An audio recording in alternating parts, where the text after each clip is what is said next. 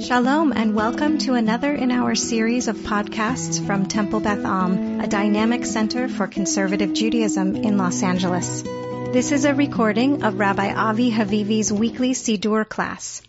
This class is about um, Jewish theology as it filters into the Siddur, and we've been talking about biblical theology. And I'm throwing in this week the biblical idea of God as judge. And of course, the reason I'm doing it is because we're headed into Yamim Noraim, the high holidays. Um, I don't think this is an idea that influences the daily Siddur a huge amount. We do say there is a blessing in the middle of the Amidah, Melech Ohev Tzedakah Mishpat, God who desires justice. But this idea of God judging us, I, I could be wrong. You can argue with me. I just don't think it's a huge theme in the regular weekly Siddur. It is, of course, a huge theme in the high holiday Siddur. Um,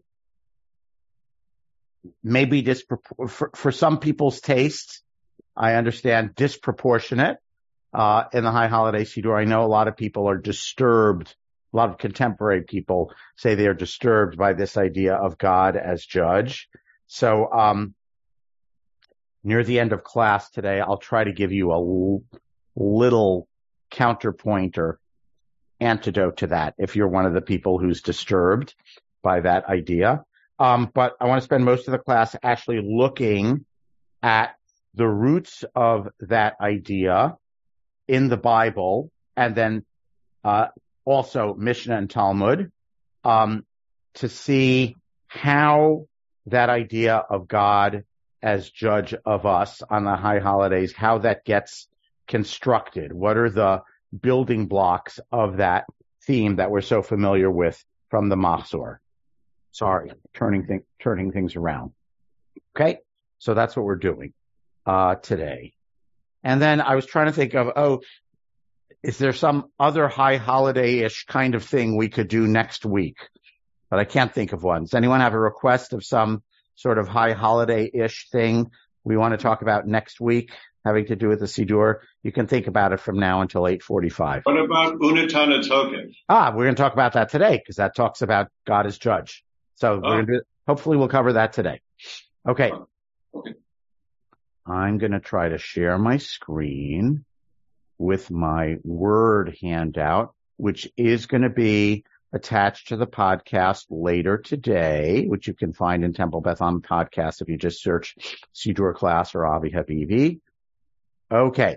So, um, the idea, you can see, can you see the screen? Just want to ask Michael, can you see the handout? Mm-hmm. Okay, good. Okay. And I'm going to skim through some things and you can look at this at home later today if you want.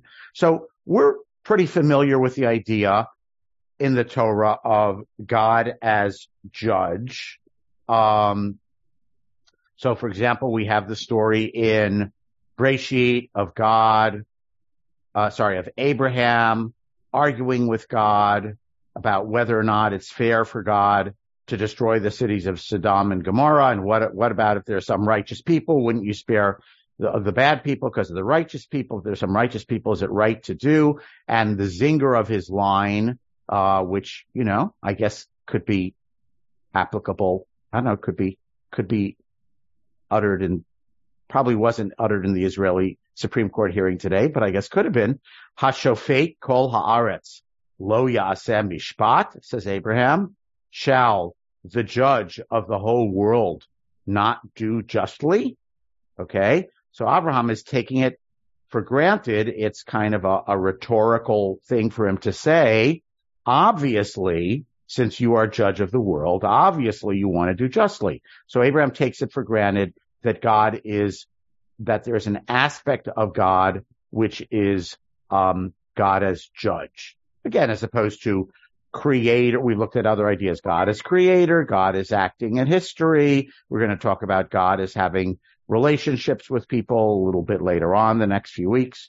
Okay. And then we have a passage in Sefer Dvarim, Deuteronomy, about appointing judges. And uh, Moshe says to the people, and these judges really better judge justly. They should not be swayed by injustice. You shall, uh, and we're in, I'm in Deuteronomy chapter one, verse 15 through 17. If you're at home and have a Bible, you shall not be partial in judgment. Hear out the low and high alike, meaning whether people are big and fancy or whether people are lowly, you should treat them the same. The judges should treat them the same. Fear neither party, for judgment is God's. Ki hamishpat hu. By the way, it's not hundred percent clear what that line, that little part of the line means in context. Does it mean you human judges need to judge justly because you're supposed to be kind of a representative of God and justice is divine, or does it imply because if you pervert justice, you will be judged by God, right? Because God is the ultimate judge. So in context, it's not totally clear what that line, judgment is God's, actually means, what Moshe is saying. Um, I'm not going to go into it very much. Okay. Um, but I just want to point out it again, it implies or says clearly that there is an aspect of God that is about judgment. Okay. And, um, and we could cite other places in the Torah, other places in, uh, poetic books, the prophets, Psalms, Job, where God is refer, referred to as a judge. So I've just brought two kind of obvious places that come to mind from the Torah. Okay.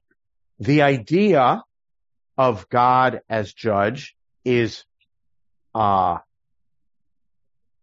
amplified, um, depicted picturesquely um, in the the book of Daniel. It's a book of the Bible that we Jews, we modern Jews, don't read all that much. You know, it's not part of our regular curriculum. Christians, actually, believing Christians, know the book of Daniel better than Jews do um, because it has some prophecies in it that are very important to them. Daniel is one of the later books of the Bible. Um, it's about Daniel, who was a courtier in the Babylonian and then the Persian courts. And there's some prophecies which actually seem to depict events all the way up to the revolt of the Maccabees against Antiochus, which means 165 to 162 BCE. But they don't seem to realize that the Maccabees have won. Okay. And so there are a lot of contemporary scholars who will say that Daniel was edited sometime before during the final editing sometime during the Maccabean revolt, but before the final victory in 162 BCE. Okay. Doesn't really matter. You don't need to know that. A lot of the book of Daniel is in Aramaic, which was the day-to-day language of Jews at that time. It had replaced Hebrew as the day-to-day language. And there are other later books of the Bible, Ezra and Nehemiah, that also have long sections in Aramaic. Some is in Hebrew and some is Aramaic in Ezra and Nehemiah, and also um, in Daniel, meaning it's kind of a bilingual book. So this passage is in, in Aramaic. Daniel is having a vision. He has lots of visions of things that are happening up there. He has a vision. And in the vision, as I looked on, thrones were set in place and the ancient of days took his seat. Okay. And this seems to be Daniel's epithet for God, the Atik Yomin, which for those who are familiar with Kabbalah is then medieval Kabbalah is then used as an epithet for an aspect of the Godhead in the 10 wrote the 10 aspects of God. That phrase comes from Daniel. So the Ancient of Days took his seat. His garment was like white snow and the hair of his head was like lamb's wool, meaning white and fleecy. Okay. And other things around him, river of fire, thousands of people serving him. The court sat and the books were opened. Okay. So anyone who reads this thinks of the high holidays, but I wanted to put it, I want to take it the other way around, which is to say some is, some of our imagery from Yamim Noraim of the high holidays is really based on this passage in the book of Daniel. And a lot of people, of course, say, you know, as they, they come to be adult Jews. This is an image that I don't know where they got it from because most people didn't study the book of Daniel growing up, but somehow this is an image that got stuck on their head. God is like a man on a throne with a white beard. And I don't know exactly where else it says that, um, other than in the book of Daniel. So I'm not quite sure how we, we, we most of us probably somehow imbibed this image. Not clear to me how, um, because it doesn't actually say in the Machzor or anything about white beard. Okay. So I don't know quite how we got that, but most of us got that. And many people say they then spend the rest of their life as Jews, you know, thinking through their personal theology, trying to undo that image of God as an old man sitting on a throne with a white beard. And I believe William Blake has some, uh, nice watercolors of this, the ancient of days, long, you know, triangular tapering white beard. Um, okay. So this is an image where if I, if we read it, we'd say like, oh, that's the high holidays, right? But again, I don't think Daniel took it from Rosh Hashanah. I think Rosh Hashanah took it from Daniel. And then in the Talmud, we have several other bits and pieces of this. So in the Mishnah, which is from about the year 200 in Eretz Israel, uh, Mishnah Rosh Hashanah, we have the passage that there are four new years.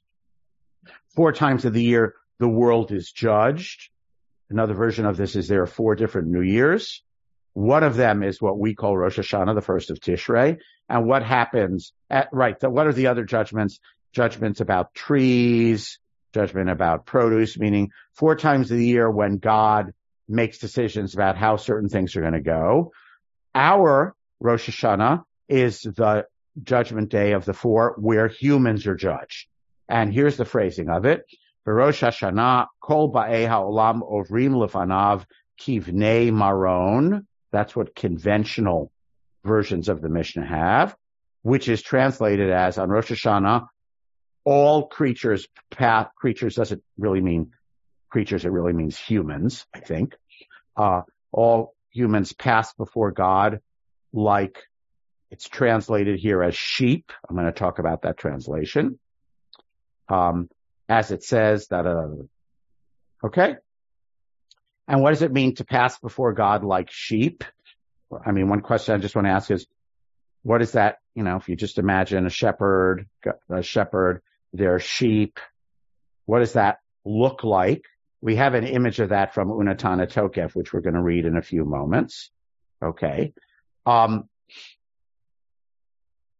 now, the Talmud, which comments on the Mishnah and discusses it, says the following. It quotes the line.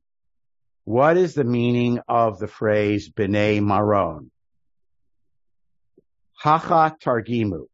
Here they translate it. Kivne Amrana, like sheep. So what that means is the Talmud, which is in Babylonia, the Babylonian Talmud, the Mishnah is from Eretz Israel. The Talmud doesn't understand the phrase B'nai Maron in the Mishnah. And it says, what does that word mean? Okay. So the Mishnah comes from another country a few hundred years before, and they're saying, we don't know what that word means. What does it mean? Oh, here in Babylonia, they translate B'nai Marom as sheep. That's one interpretation. Second one, Reish Lakish says, totally different, like the ascent of Beit Maron, which the, our translator in English interpolates, which was very steep one standing at the summit could discern all of those climbing the mountain with a single look. Okay. So that's a different image. That means God can, the interpretation of the Mishnah based on Reish Lakish's understanding of B'nai Maron is God can see everyone in one glance, just like someone who's standing at the top of some very specific high up place called the ascent of Beit Maron, where if you're standing there, you can see everyone who's down in the valley below you. So God judging everyone, God sees everyone all at once, just like if you were standing at the top of Bnei Maron, you could see everyone below you all at once. Third interpretation, Amar Rav Yehuda, Amar Shmuel, like soldiers of the house of David, who could be surveyed with a single da- glance. Okay. So Rav Yehuda Amar Shmuel is saying, no, no, no. It means sort of like an army. So what this means is the phrase kivnei maron, which that in the Babylonian Talmud, in a place where they speak Aramaic, they don't understand this word. Now they knew Hebrew pretty well, right? So why do you think they didn't understand this word? It's not even a Hebrew word. By the way, it doesn't appear anywhere else, just so you know, in, in the Bible. Okay. So it's, it's unfamiliar to them. So one reason they might not understand it is because, um, it might not be a Hebrew word. So actually, early manuscripts of Untana Tokef from the Cairo Geniza have a different reading. Sorry. We're going to talk in a moment about Unatana Tokef, the prayer in the um, High Holiday Mahzor. Early manuscripts of the Cairo Geniza, from the Cairo Geniza, of manuscripts of Untana Tokef have a different word. They say kivnumeron as one word. It has a vav instead of a yud, and it's one word instead of two words. Kivnumeron, which sounds like what language? What would the foreign language be in the land of Israel in the year 200? Latin, Or, Roman, well, Latin and Roman is the same thing. Latin or Greek, right? So it could be Greek or Latin, right? Uh, that would be the foreign language in Eretz Israel, which apparently in Babylonia, when they're receiving the Mishnah, they don't understand what that word means because it's a foreign word. Okay. And what word does it sound like? Kiv numeron. number. Right. So it may be cognate somehow with the word numerous. All right. And if you look it up in Greek or Latin, it means a large mass number of things. It can be used to mean a flock of sheep. It can be used to mean a division of the army. Okay. So one way or another, it somehow means God is sure all the people are sort of seen and surveyed by God as some mass of individuals. Okay. Which, by the way, um, is the verse that's cited in Psalms here in the Mishnah that God sees all of them. Okay. It involves the word yachad, together, and kol. So the Mishnah seems to understand this sentence to mean God somehow sees everyone all at once. Okay. Whether that is, um, like a flock of sheep or, uh, by the way, if it's like a flock of sheep, it's one image. It's like a shepherd who is, you know, observing all of their sheep. If it's an army, then it's a little bit different. It's like a com- commander surveying the army. It's like roll call.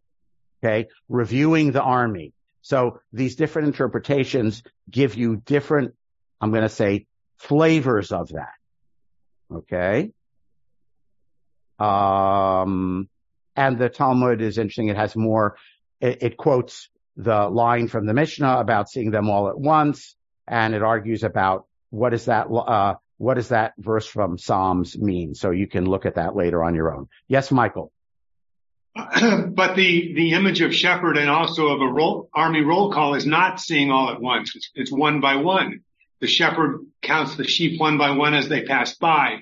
The and and by by having a roll call, it's it's a one by one basis. Thank you. Although I want to say ca- counting sheep one by one as they pass by, when you make that statement, you are you have assimilated the interpretation of untana tokef Mhm. already. I just want to point out that all the Mishnah says, and is, as interpreted by the Talmud, is, uh, as God, God is as if the people are sheep, is that God sees them all. You've interpolated the interpretation of one by one, which is Untana Tokef's interpretation, which we're going to get to. But I just want to point out it, it doesn't necessarily have to mean that. Okay. By the way, the, the king or commander inventorying the troops, it could be inspection, you know, your button is dirty, or it could just mean the king is seeing the entire uh, king, general, whatever, is seeing the entire army massed before him. Could mean that too. The one by one, uh, the one by one, I just want to say the one by one is an interpretation. I'm not saying it's wrong. I'm just saying it's an interpretation. And, um, and I think you, you assume that interpretation, maybe, possibly because of the English words I use, possibly because you know Untana Tokef, which we're going to look at in a moment. Okay. One more ingredient that goes into the high holiday theology, and this goes back to Daniel's book. I want to look back at Daniel. Does it say book or books? It does say books, Sifrin Petichu. Books were opened in Daniel. It is plural. Okay. By the way, of course, in Daniel, uh, in the, Daniel, what's happening, by the way, is Daniel prophet is prophesying about God who's going to judge the nations at the end of time, right? Because he doesn't say what's exactly in the books, right? So the image is like a king in a court who has the uh, the the the kingdom's records or something like that opened before him. Where, where do we have an image of that from elsewhere in the Bible? The king who has the book open before him. Uh, Purim. Purim, right. So it's uh, there. It's the bedtime reading for the king. They have the it read it to him, right? Chapter six, because the king can't sleep. So he says, "Bring me the bring me the annals of the kingdom and read it to me." Okay. Um. So that, another passage in the Babylonian, Babylonian Talmud, also tractate Rosh Hashanah, says Rabbi Kruspedai Amar Rabbi Yochanan. We don't know a lot about Rabbi Kruspedai. It might be a name that's not familiar to you. What are these books? On Rosh Hashanah, there are three books. And you knew this, right? Because you went to Hebrew school, right? One is the book of totally wicked people. One is the book of totally righteous people. And one is the book of medium people. The totally righteous people, they are written and sealed immediately for life. And that is, by the way, why on the first night of Rosh Hashanah, we say to people, Lishana tova tikatevu v'techatemu, because we want to say to them, I assume that you are a 100% righteous person. I'm certain that today on the first day, you are in the book of the totally righteous, and so you will be written and sealed today on the first of Tishrei. That's why we say, um, we, we only say, uh, on the first day of Rosh Hashanah, not the rest of the high holidays. Okay? Um, those who are totally wicked are written and stamped immediately for death. Okay. The medium, which is by far the largest book of all, of course, um, are uh, judgment suspended from Rosh Hashanah some to Yom Kippur, and if they do mitzvot, they're written for life. If they do not do mitzvot, they're written for death. So, because you went to Hebrew school, you know, even if you never read this passage in the Talmud, you kind of knew this already. Now let's have a look at how these ideas filter into this one prayer, Untana Tokef, okay, which for many people is sort of an, an emotional theological uh, high point or point of intensity, a piyut or liturgical poem in the Chazan's repetition of Musaf on Rosh Hashanah and Yom Kippur. All right. And here we have it. Let's talk about this mighty awesome day. On this day, your throne is established and you sit on it in truth. So we got a little bit of the book of Daniel here, as well as Rabbi Kruspedai in, no, Rabbi Kruspedai just talks about books. Sorry, who, did we have a throne in the Talmud yet? No. Okay. So we have the book of Daniel in, in, in, brought in to the, this piyut, right? Going back to it. God sit on the throne because you are the Dayan, you are the judge. Different word than shofet. Okay. Vitiftach, I underlined the key passages, which, uh, the key passage, key lines where ideas are taken from all the things we've read and put together, woven together into one prayer. Vitiftach et Sefer HaZichronot, the book of memories, book of records is opened. Okay. So we had in the book of Daniel, the Ancient of Days sits in court and books are opened up. We have in Esther that the book is called Sefer Hazichronot. Okay. Book of records. We have in the Talmud that there are three books. Okay. So we have prior shreds of, you know, let's call it literary threads about there's a book or books. Okay. So God sits on the throne as a judge. There are books. Okay. And near the bottom of that box, V'chol ba'e olam yavrun lefanecha kivnei maron. All the inhabitants of the world will pass before you like B'nai Maron, which I told you in originally is probably Numeron, but Greek and Latin is forgotten by Talmud's times and it became B'nai Maron, which has three interpretations in the Talmud, right? And we see that the author of Unatana Tokef picked one of those three interpretations. Which interpretation did the author of the, uh, the author of Untana Tokef pick from the Talmud? Sheep. Sheep. Because the n- next line is Kivakarat roe edro, as a shepherd inspects his flock, ma'avir tsono shifto, passing the sheep under the rod. This is where we get the idea of one by one. Okay. Um, and you're going to pass them all through. And then we know in the second paragraph, what's God going to do when God inventories the sheep? Next paragraph of Untana Tokef, which I didn't include here, but you know it. So what does God do when God inventories the sheep? On Rosh Hashanah. Decide who will live and who will die. Who will live by- and who will die and how you're going to die if you're going to Oh, die. right. Right? Okay. So that's what the shepherd is doing with the flock. How is the flock going to get culled this year? Okay. And this, of course, is again the image that people spend their adult Jewish lives wrestling with or rejecting or being offended by or whatever. Okay. For many people, maybe not some of you. Now, I'm going to work backwards and say, where does this image of the shepherd inspecting come from? I did an unfair thing, which is I went historical, but then I saved my, my, uh, what's that called in gambling where, I don't know, the ace up my sleeve, the, my, the whole card, whatever it's called. But, but I saved my card for last and I went out of order. So this image actually of inventorying sheep or surveying sheep or inspecting sheep. By the way, not 100% what bakara means. It's from the word livaker, which sort of means not here to visit, but to inspect. Okay. Um, and it comes from the book of Ezekiel, chapter 34. Is what we're going to close with. Okay, I wanted to just bring you the salient line, but I, I couldn't. So I brought you the whole chapter Ezekiel 34, which we're not going to have time to read together. You can read it at home. It's really an incredible, I, I, I didn't have the heart to cut it. It's a magnificent chapter. Ezekiel the prophet in the year 590-ish, 580-ish. Uh, there's going to be destruction. The temple's going to be destroyed.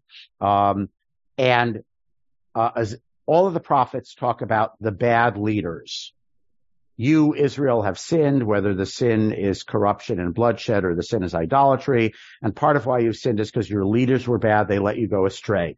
And the prophets usually, when they criticize, they, they criticize four categories of leaders. The prophets prophesied falsely. The priests didn't do their correct priest job. The teachers of Torah did a bad job. And the fourth category is always, and the shepherds. Okay. The shepherds, we assume in the prophets is code language for the king and the royal leadership. And just as in some countries, like in Asia or the Middle East, if you criticize the king, you can get thrown in jail. It's an, it, you, you're breaking the law. The prophets generally did not have the chutzpah to say, and the king is bad. They said the shepherds are bad. And because shepherds is used throughout the Middle East as a metaphor for royalty, everyone understood what they meant. So they said the prophets let you down and the priests let you down and the Torah teachers let you down and the shepherds let you down. Okay. And everyone knows that they're not really talking about, you know, teenage boys with a staff and flocks of sheep roaming the Judean hillside. Everyone understands that this is an image or metaphor, which means the king and the, the kingly people, the royal court, whatever. So Ezekiel chapter 34 is all about how the shepherds have let you down. They are bad shepherds. Um, the shepherds have taken advantage of the flock. They eat the fat and they take the wool, meaning an image of the political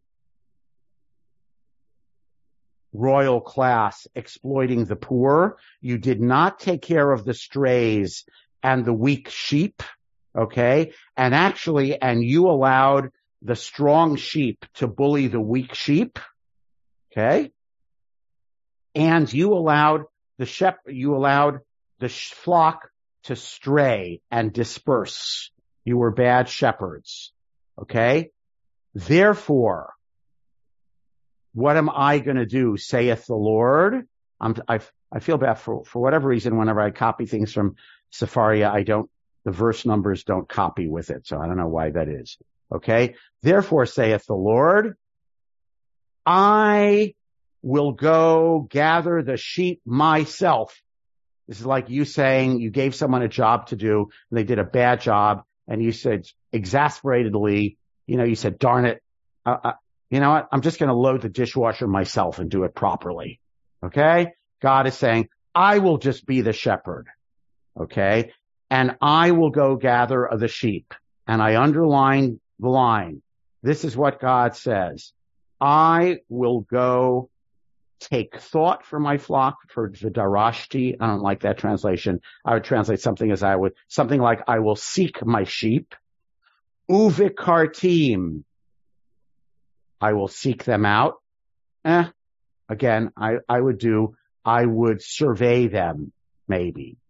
Kivakarat roe edro biyom heoto So no, just as a shepherd, and here's this challenging word, which is not common, bakara, does it mean inventory? Does it mean survey? Does it mean take notice of? Does it mean inspect? Okay. I'm going to settle, uh, and here our, our translation from JPS is seek out. I don't really know. I'm going to say inspect. Okay. Like a shepherd amongst his flock inspects his sheep. That is how I will seek out or inspect or inventory or something my sheep. I understand all those English translations have a very different connotation. I don't mean to gloss that over. Okay and I will save them, rescue them from all the places to which they have been scattered. And then, of course, what do you think God is going to do? God is going to gather all the sheep, bring them back to Eretz Israel, put them in a good pasture, and I will seek out the weak and the sick and the ailing, and I will make sure they can, they're taken care of. Um, and then I will give them a new shepherd who is going to be David, meaning a good king from the Davidic line, and we will all live happily ever after. Okay? Um, it's really a great chapter. I, I, I, I, I can't demand. I challenge you all to go read Ezekiel, all of chapter 34 at home. So why did I bring this? So it's always an interesting question when I'm going back to Unetana Tokef.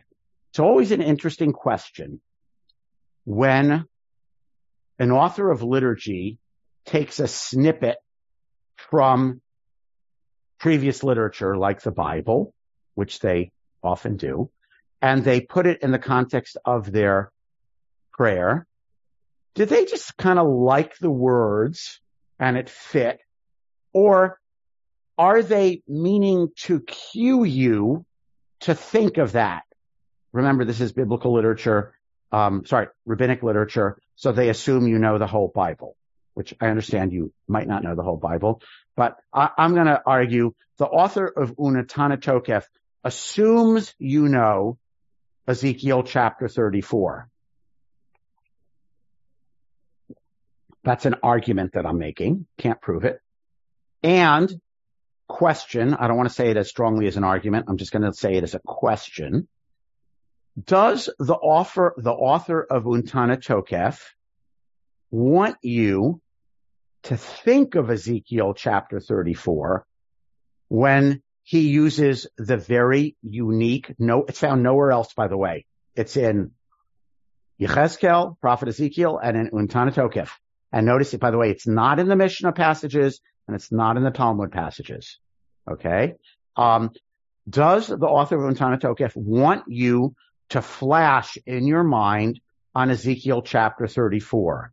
Because, and here's my punchline, my ace in the hole. What's the connotation of the shepherd and the sheep in Ezekiel chapter 34? What's the image call up before you? Hierarchy, the leaders and the and and the subjects. Mm-hmm. The shepherd, I'm going to go out and gather the sheep myself, the weak sheep who weren't taken care of.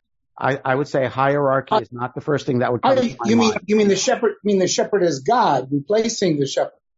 I'm saying in Ezekiel chapter 34, when God says, I am the shepherd, I will go gather out all of the scattered sheep and I will look after them and I will take care of the weak ones and I will gather them together.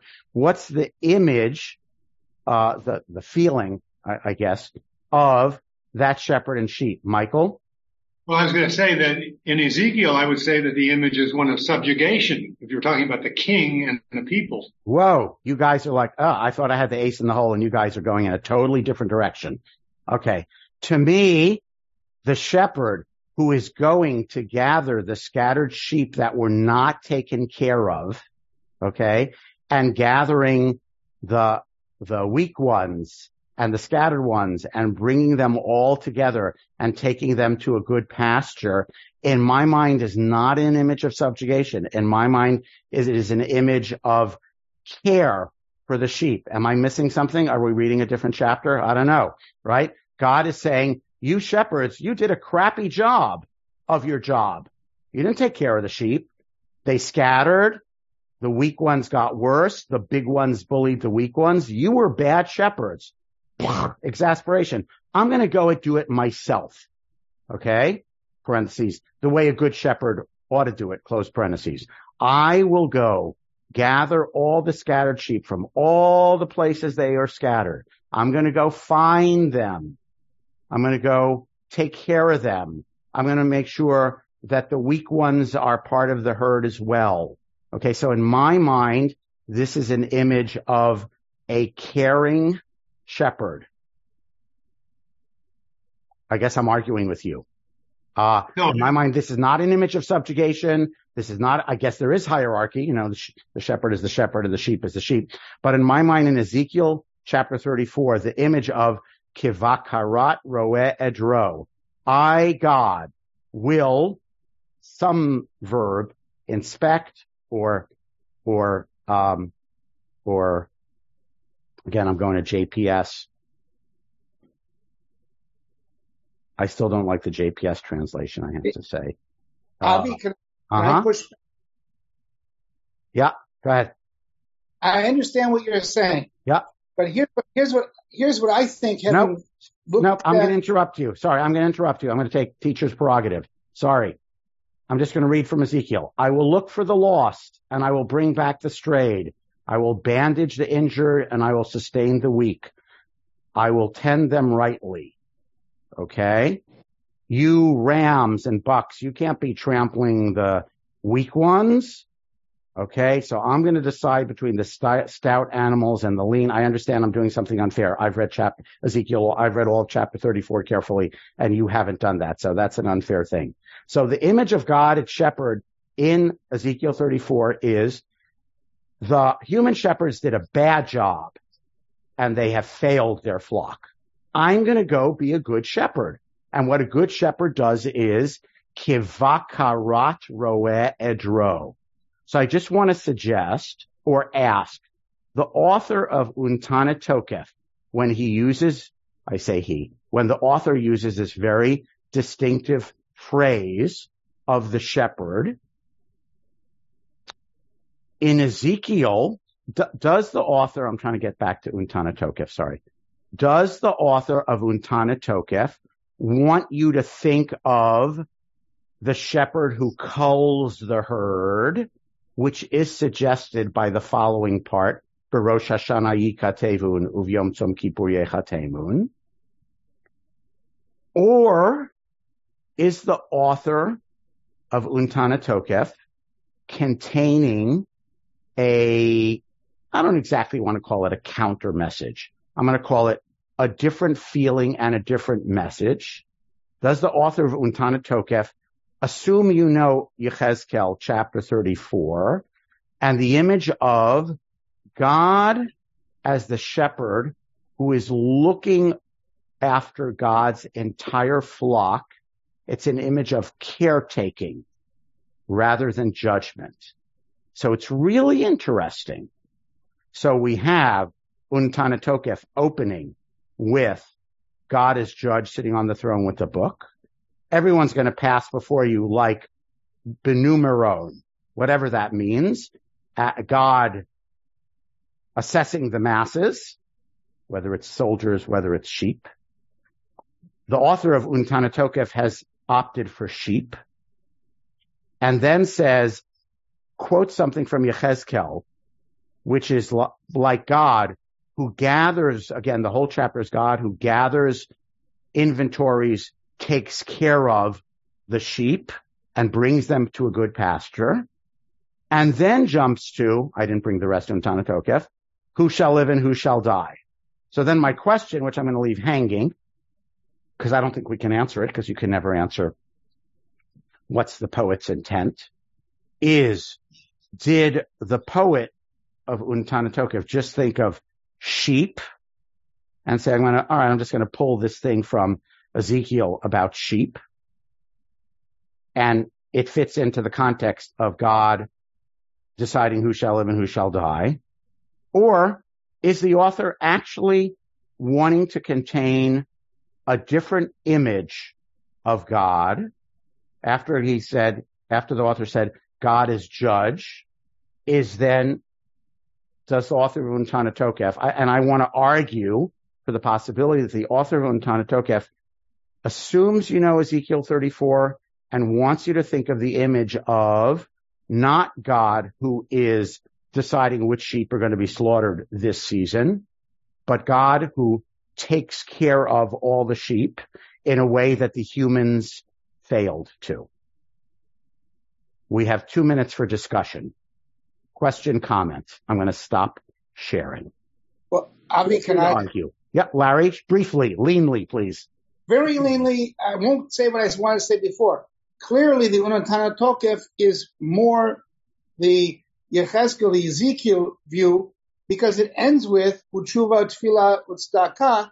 It's telling us God's not just judging, Yep. God is giving us the opportunity to change the judgment.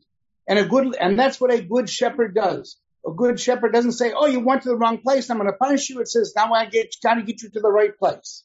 Yeah. So, although now say, you're now you're, I do want to say now you're you're you're you're I don't know, you're I don't mind what you're doing. You're you're you're stretching the theology of the image. That's okay to the rest of the prayer because I'm not sure that the shepherd if the shepherd is culling the flock, I'm not sure that the shepherd actually gives the sheep an opportunity to change their actions. So I just want to say that's where you're leaving the metaphor of the sheep, which is fine with me, right? You're saying the author has used the metaphor of the sheep and then has kind of left it because they're not sheep. They're people. Okay. And people have the opportunity to change and change their verdict, which I would just submit. I'm not a, never been a professional shepherd, but I don't know that that actually happens when it comes to sheep. It's an it's an image though of benevolence either yes, way. Correct. Correct. Uh, Benev, thank you for capturing that. Okay. So Bakarat, so I just want to suggest, is it possible that the author of Unetana Tokef in this prayer that we think is all about judgment and who shall live and who shall die has sneakily brought in an image that's meant to make you think of God's benevolence rather than God as the judge with the three books. Okay. So and again, I want to, I, I'm not saying these are mutually exclusive. And it may be that the author of Tokef is taking the image of judge, which is judgmental, judgy, and the image of benevolent shepherd and yoking them together to yield, you know, A plus B equals C, right? C equal, or, you know, something new, right? It's not one plus one equals two. It's one plus one equals something new. The something new is benevolent judge, which you might say is foreshadowed by Rabbi Kruspedai Amar Rabbi Yochanan, because there are three books. Okay. And if you're in the middle book, things can be changed. Right. Other comment. It's 901. I think we got to wrap up, but I, I, I want to leave you with this and I want you to, uh, my assignment between now and next week, everyone should go home and read Ezekiel chapter 34 in whatever image, uh, whatever translation you have, or it's going to be in the, in the attached to the podcast thing we send out later today. Um, because I want you to have a little bit of, I'm going to call it marinating with the image of God's benevolence because I'd like that to be in your mind when you daven Unetana Tokef on this coming Shabbos and Sunday. So Shana Tova to all, and uh, God willing, I'll see you next week. You have been listening to another in our series of podcasts from Temple Beth Am, a dynamic center for conservative Judaism in Los Angeles. If you enjoy these podcasts, we invite you to write a review on the Apple Podcast site or wherever you get your podcasts. For more information about Temple Beth Am Los Angeles, go to tbala.org.